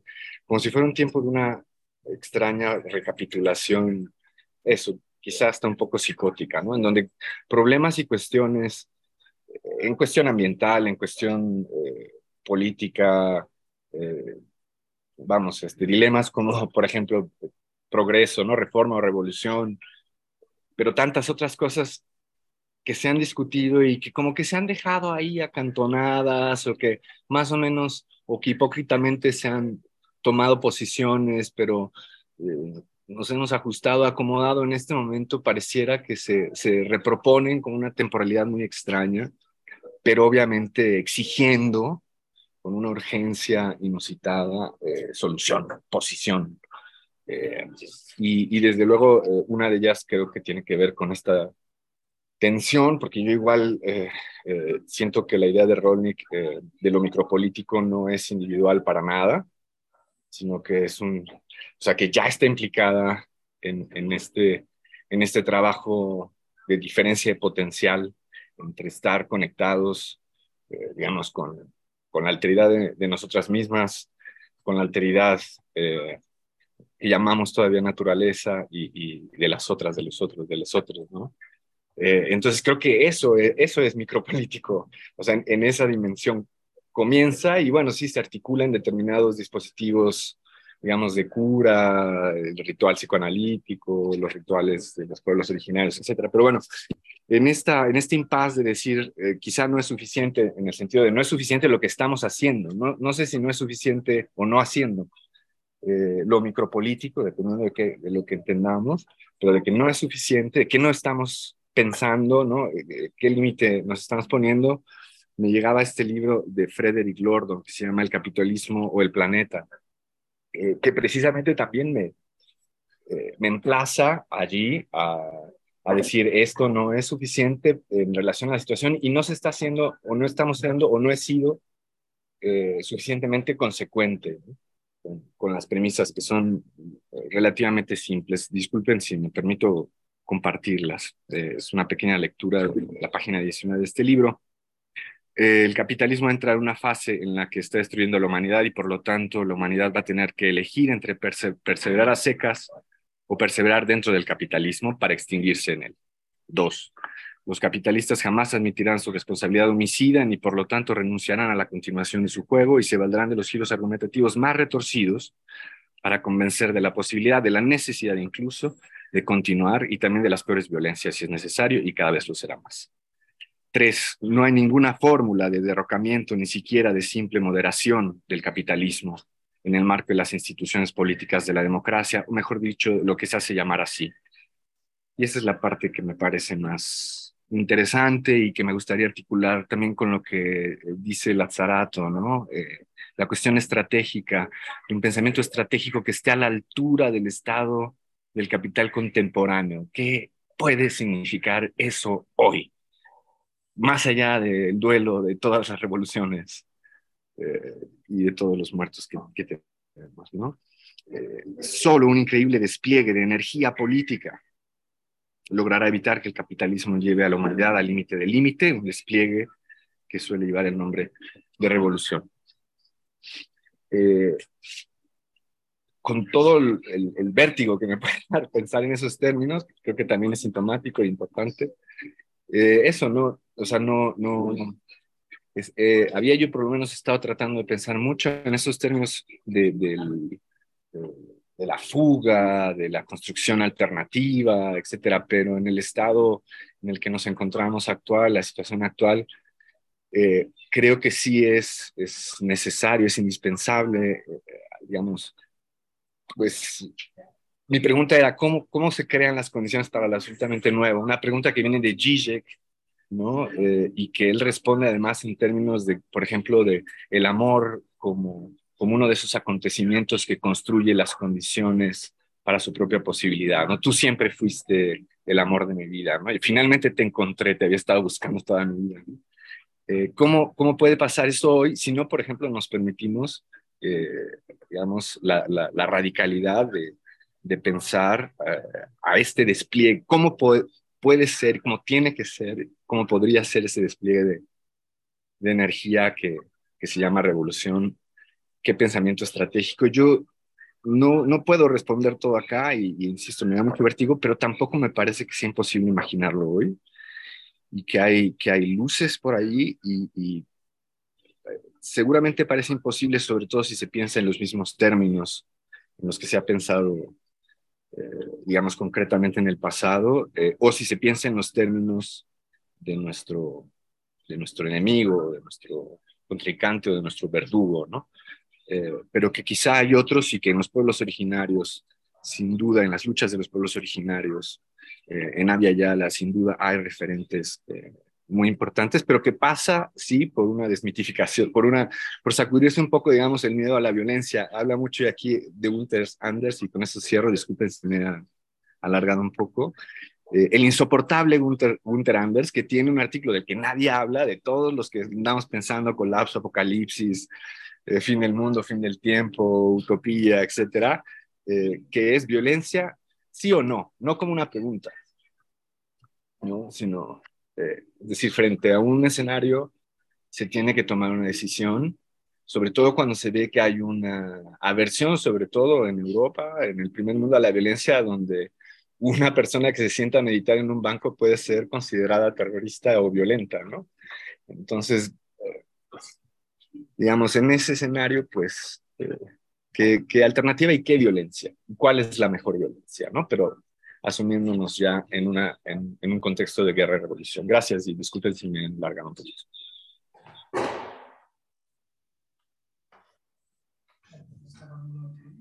Se te ha acabado la batería.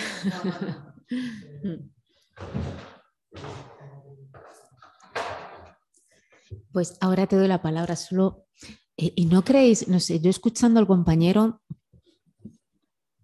eh, no, no, dejaba de pensar también, por cierto, la, Sarato habla de Gunther Anders, está ahora bastante vigente Gunther Anders y sus reflexiones sobre, sobre la guerra. ¿no? Eh, ¿No pensáis de alguna manera que realmente una colonización de nuestro inconsciente ha sido hacernos creer que no es posible una revolución? y que realmente estamos en... Sí. Sí, claro, que eh, eh, era lo que tú señalabas, o sea, y lo que señalaba Pablo también, ¿no? Vemos lo que sucede en Perú, o sea, eh, dejemos también de teorizar tanto sobre la revolución cuando ya se han dado, tenemos muchísimos ejemplos de revoluciones, claro que fallidas, claro que erróneas en, muchas, en muchos casos, ¿saben? Pero qué mejor ahora que tener, tenemos incluso perspectiva de otras revoluciones y de los errores, revoluciones que no han ido a lo micropolítico.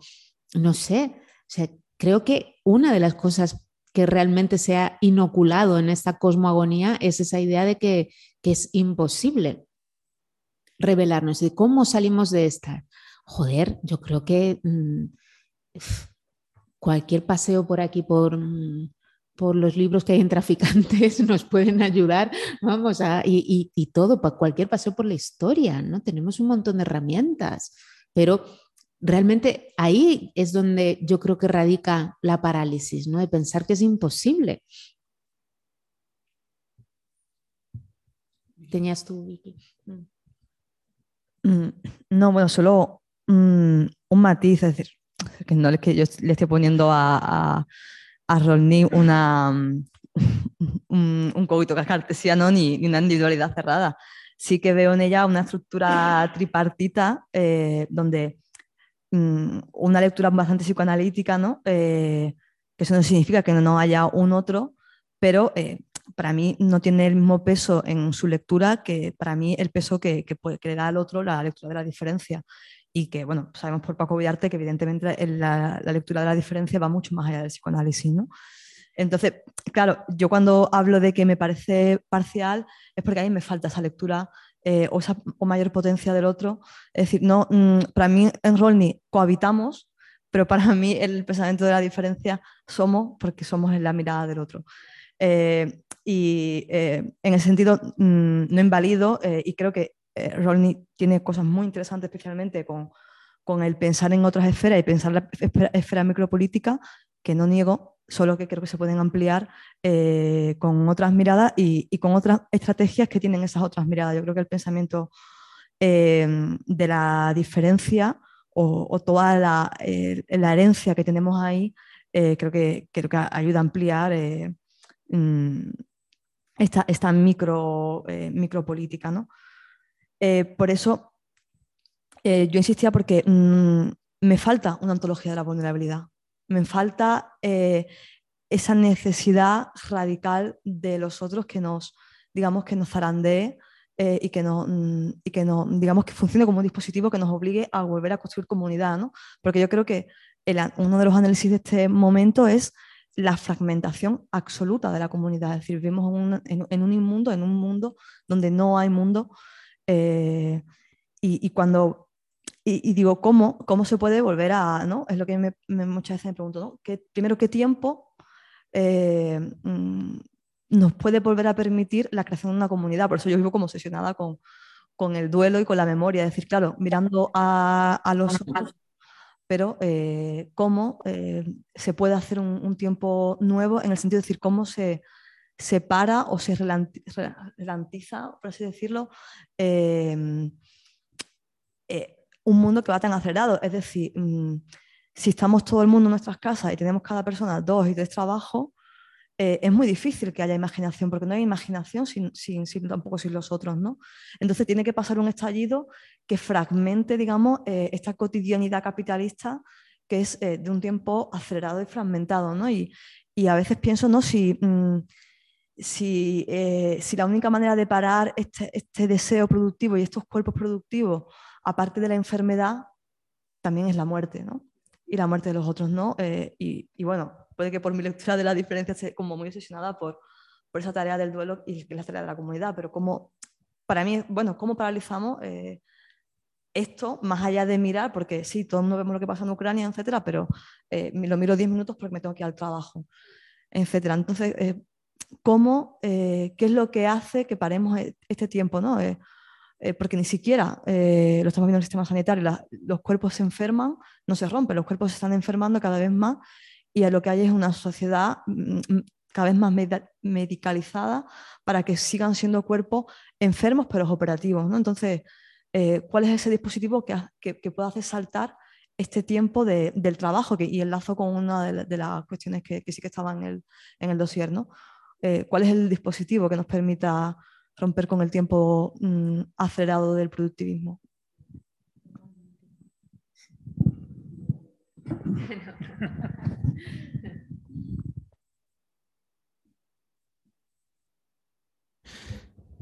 Si queréis, bueno, si hay alguna cuestión más desde casa, pues las vamos, vamos cogiendo hilo. Son las nueve, bueno, no sé, menos seis. Normalmente acabamos a las nueve o decimos que es la hora en la que solemos acabar, pero bueno, que si hay alguna cuestión más se puede, se puede seguir. Yo creo, por ejemplo, sí que viendo esto que comenta eh, Vicky de, eh, las imágenes, por ejemplo, que trabaja Guattari en sus viajes a América Latina, ¿no?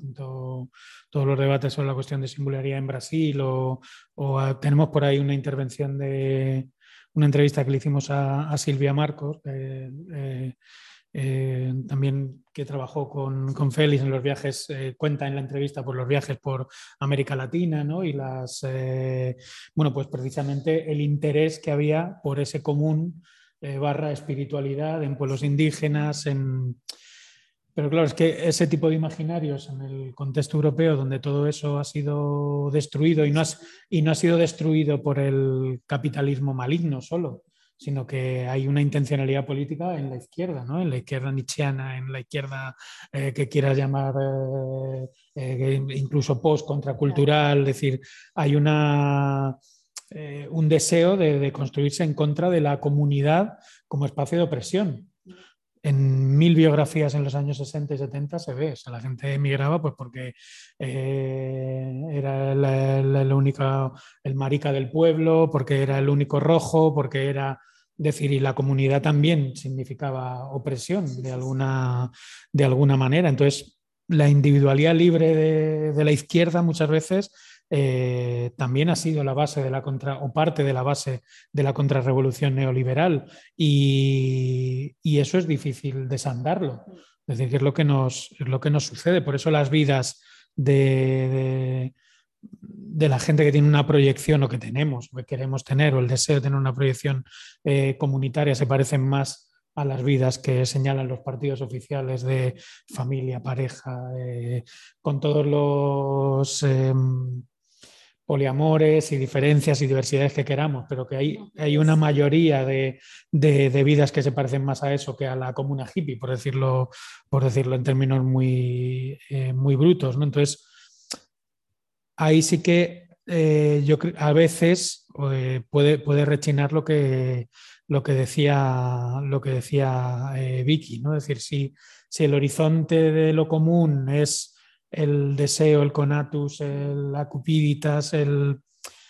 Mm, pero eso cómo se agarra a día de hoy, es decir, en una comunidad indígena eso se agarra en, un, eh, en, imaginarios colectivos, en tradiciones, en memorias habitadas, o decir, ahí hay un... Yo creo que hay, un, hay una cuestión que hay que tematizar específicamente eh, para, para nuestro tiempo, que es el tiempo del neoliberalismo, o del post-neoliberalismo, pero que ha pasado esa creación de, subjetividad neoliberal y en el tiempo de los post-mayo del 68, es decir, que, donde hubo también una construcción de individualidad determinada y la contrarrevolución neoliberal se apoya, agarra, bebe, utiliza, le da la vuelta a un cierto modelo de, de individualidad que está también construido, por un lado, sobre la derrota de lo comunitario de los hippies, si se quiere decir en términos hippie autogestionario, y por otro lado también de la huida de lo, comunitario, por ejemplo, la familia, la familia patriarcal, que era eje central de la, de la construcción comunitaria en, los años 50 y, 60, ¿no? en, la, en la Europa de, de posguerra, que es la base de nuestros, de nuestros estados del bienestar, por ejemplo, y eso, y eso y eso construye un régimen inconsciente, se quiera, se quiera o no, ¿no? Entonces, bueno, pues ahí, claro, el otro mm, eh, es, un fuera del sujeto, pero es un amigo enemigo también. Es decir, que no todo el mundo ve, mm, más bien yo creo que generalizado, ver el otro con cierta desconfianza, es decir, en muchas, en muchas ocasiones, pero bueno, por, ir añadiendo. También lo que señalas, eh, también yo creo que el tema de la espiritualidad y fundamentalmente en España, ¿no? que eh, la cuestión de la espiritualidad ha sido absolutamente colonizada por las grandes religiones. Eh, entonces, eh, cuando hablamos de espiritualidad, inmediatamente, al menos en España, hay mm, toda una tradición, claro, que la, que la izquierda rechaza, porque está relacionado pues, con un tipo de espiritualidad que ha sido gestionada y disciplinada por el catolicismo. Entonces no, se concibe otro tipo de, espiritualidad como puede haber en, pueblos de Aviala, ¿no? Y, que además es una, eh, es una, una espiritualidad que, aquí ha funcionado, evidentemente, bueno, pues bueno, todos lo sabemos muy bien cómo lo, eh, lo, gestionó el franquismo, pero también como construcción de colectividad. Y, claro, eso la, izquierda lo, rechaza porque incluso hasta eh, podemos decir, manifestaciones de la espiritualidad que tienen, aunque estén relacionadas con el catolicismo, pero que pueden tener un componente un poco más, más plebeyo, si queréis, como pueden ser algunas em, procesiones en Andalucía o cosas así, ¿no? Eh, incluso la, gente de izquierda rechaza eso, ¿no? Por, por no comprenderlo, ¿no? Paco Vidarte era cofrade en Sevilla. claro, sí. Simplista, por eso, claro. Sí, sí, sí. Mm.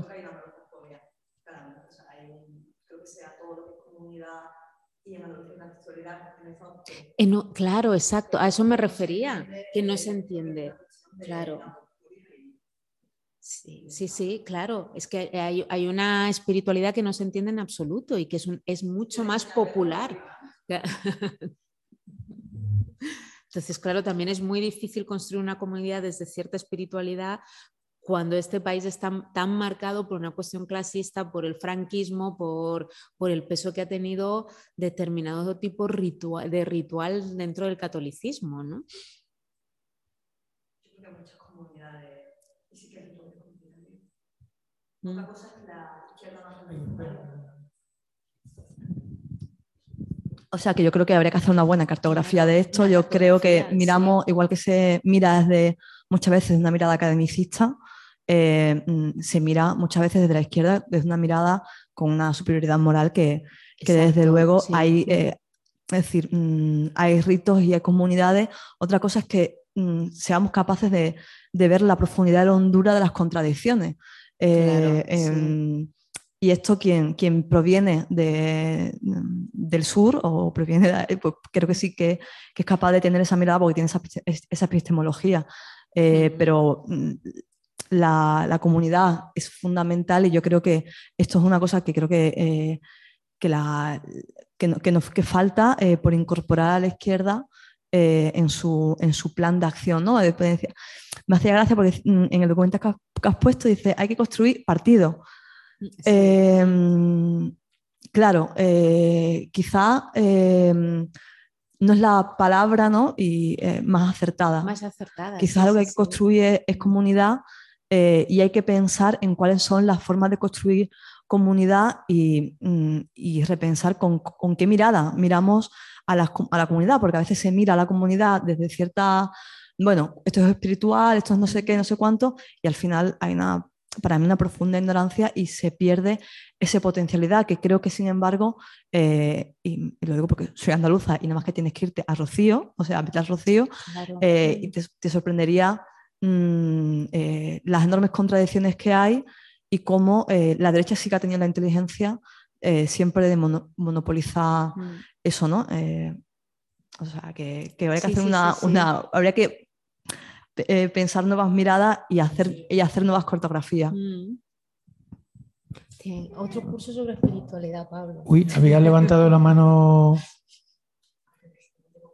Gabriela. ¿Habías levantado la mano? Ah, vale, vale, es que no la veía. Pues adelante, dale, dale. Eh, no, nada, yo quería también eh, hablar sobre este tema de la espiritualidad, porque yo siento que precisamente la, el crecimiento de los fascismos, todos sabemos que tiene que ver también con la influencia de las iglesias evangélicas.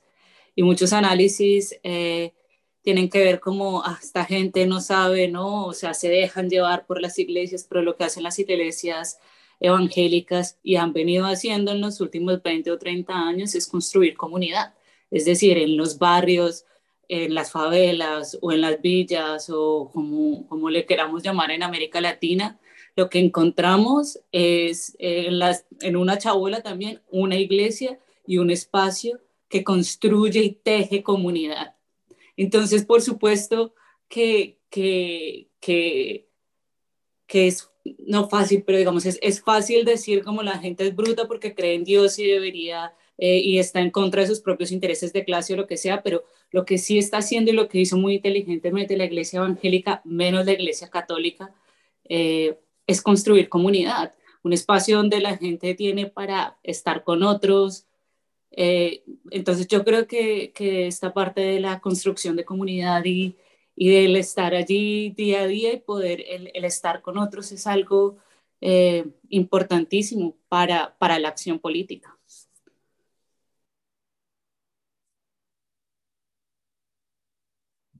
Hay que hacer un curso de espiritualidad, ya mismo. Sabes que hicimos uno con hace años con Janaina, una compañera ah, ah. del MST, de, de la Florestan Fernández, y, claro, pues son cosas que, por ejemplo, nosotros en el, en el proyecto de Vallecas se ha, se ha, discutido mucho, ¿no? Es decir, porque sé que en la PA hay mucha gente de en la plataforma afectados por hipoteca, es una organización contra los desahucios en, en, España. Lo digo bueno, la mayoría de la gente nos está siguiendo desde fuera de, de España y, hemos... Y, ¿eh? El Estado español, la provincia de España. Que, el, eh, se, hablaba de, cómo ritualizar de alguna manera las, las asambleas, ¿no? Es decir, porque evidentemente las asambleas siguen siendo asambleas de lo universal político, ¿no? De me siento un orden del día, decir, mm.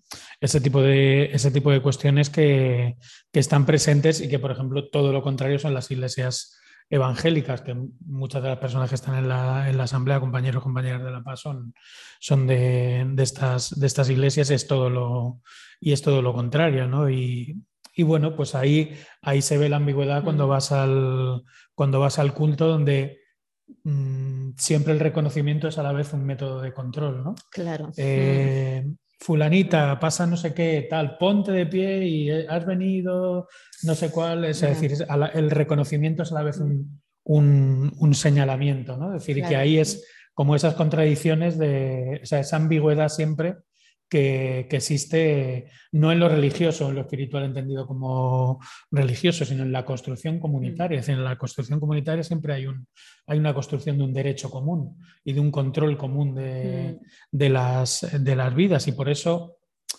eh, eso es a lo que me, es a lo que me refería, que siempre esa, esa ambigüedad que, que, casa tan mal en, en contextos hiperneoliberales y, y post-68, por decir las dos cosas en, en, nuestro, en nuestro contexto. Entonces, bueno, pues que ahí yo creo que, que estaría bien, la verdad, un curso de, mm. de espiritualidad y, espiritualidad y nueva extrema derecha, por ejemplo, ¿no? que es algo que en el curso este que vamos a hacer de la reacción patriarcal, pues eh, justo Cristina Vega está trabajando sobre eso en, en, Ecuador, bueno, porque a lo mejor mm, estaría bien abrir la, abrir la línea. Sí, sí, sí, sí.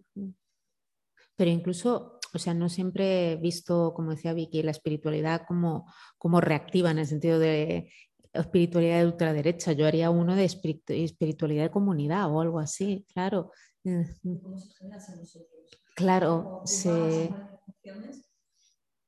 Es la condición de nosotros. Si tú no participas en ella, estás fuera de la comunidad, estás fuera de la poli. Claro, sí, sí, sí. ¿No? Y, se construye identidad. Sí, sí, por, eso lo digo. O sea, que yo, la, yo miro a la derecha con, eh, con eh, envidia, por decirlo así.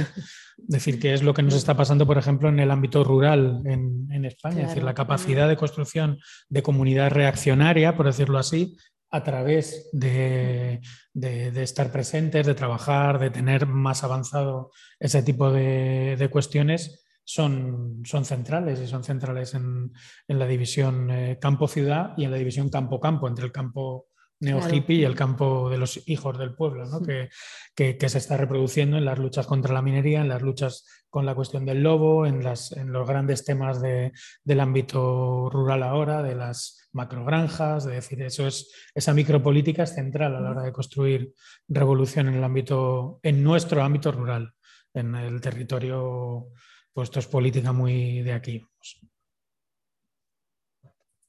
No sé, ¿había alguna, alguna cuestión más?